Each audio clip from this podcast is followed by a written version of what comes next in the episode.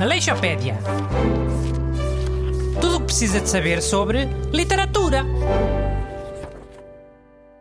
Olá, bem-vindo à sua enciclopédia semanal sobre literatura. Sou Bruno Aleixo e tenho aqui os meus dois secretários, Busto e Renato Alexandre. Bom dia. Boas, malta, como é que é? E hoje parece que há dois temas, não é? Sim, amanhã faz anos que nasceram duas figuras importantes da literatura, eh, uma portuguesa e uma inglesa. Pá, mas não sei se temos tempo para falar das duas. Ya, mas eu acho que se devia falar da figura portuguesa, o poeta Bocage. O Busta quer falar da Agatha Christie. Decidam isso entre vocês, então, que eu vou só aqui responder uma mensagem no telemóvel. E tenho assunto sobre os dois autores. Ficam já a saber. Pois, que tens assunto saiu.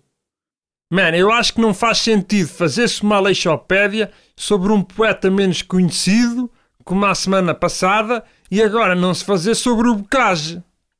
Certo, mas também não devíamos fazer dois episódios seguidos sobre poetas portugueses. Corremos o risco de pensarem que isto é um programa sobre poesia, não é?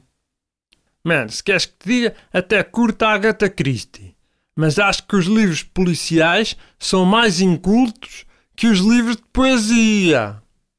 Ok, mas também não sei se nos compete a nós fazer esse tipo de julgamentos. Ai não? Ai o. Como é que se diz? O, o curador do museu não lhe compete escolher os quadros? Acho que é o papel dele. E nós somos curadores deste programa. Vá, pronto, como quiseres. Mas vais-te arrepender. Já está? Tá, escolheu-se o bocage. O Renato fez fim-capé. Ora, ainda bem. Porque eu tenho aqui uma anedota do Bocage com que os ouvintes vão fartar de rir. E vocês também, hã? Eis, não vais contar uma andota agora. Super bom. O Bocage era mais conhecido pelas anedotas dele do que pela poesia, que já a saber. Pelo menos no meu tempo. Aparecia nas notas sem escudos e tudo. Pronto, Renato, agora aguentas. Já sabias? Como é que sabias que ele ia fazer isto? Como é que eu sabia? Sempre que se fala no bocage, o Bruno começa a contar as anedotas do bocage, quase sempre daquelas duvidosas. Mamas, querem conversar lá para fora? Não vou contar nenhuma andota brejeira. Vou contar uma andota para toda a família. Ok, mas eu acho que primeiro devíamos falar sobre. Chiu! Uma vez, o Bocage tinha chateado com um homem. Pois o homem foi à casa dele de noite e escreveu a palavra burro eh, na porta do lado de fora. No dia seguinte, encontra o Bocage num café e diz: Olhe que eu passei à porta de sua casa ontem à noite. Para, para o Bocage saber que tinha sido ele. E, e- e diz o Bocage: Eu sei, eu vi lá a sua assinatura. LOL. Hum, muito giro. Podemos falar da poesia agora? Não, ainda tenho outra andota para contar, é outra que eu me lembrei agora. Mas espera. Se calhar também podíamos falar da Agatha Christie. Não achas, Busto? Não achas, Bruno? Acho. Sempre o disse desde o início. Hum, Não disseste que tinhas coisas para dizer sobre os dois autores? disse, disse. Então vá, contas a andota noutra altura. Ok. Então, o que eu tenho a dizer sobre a Agatha Christie é... A Agatha Christie já morou no saco.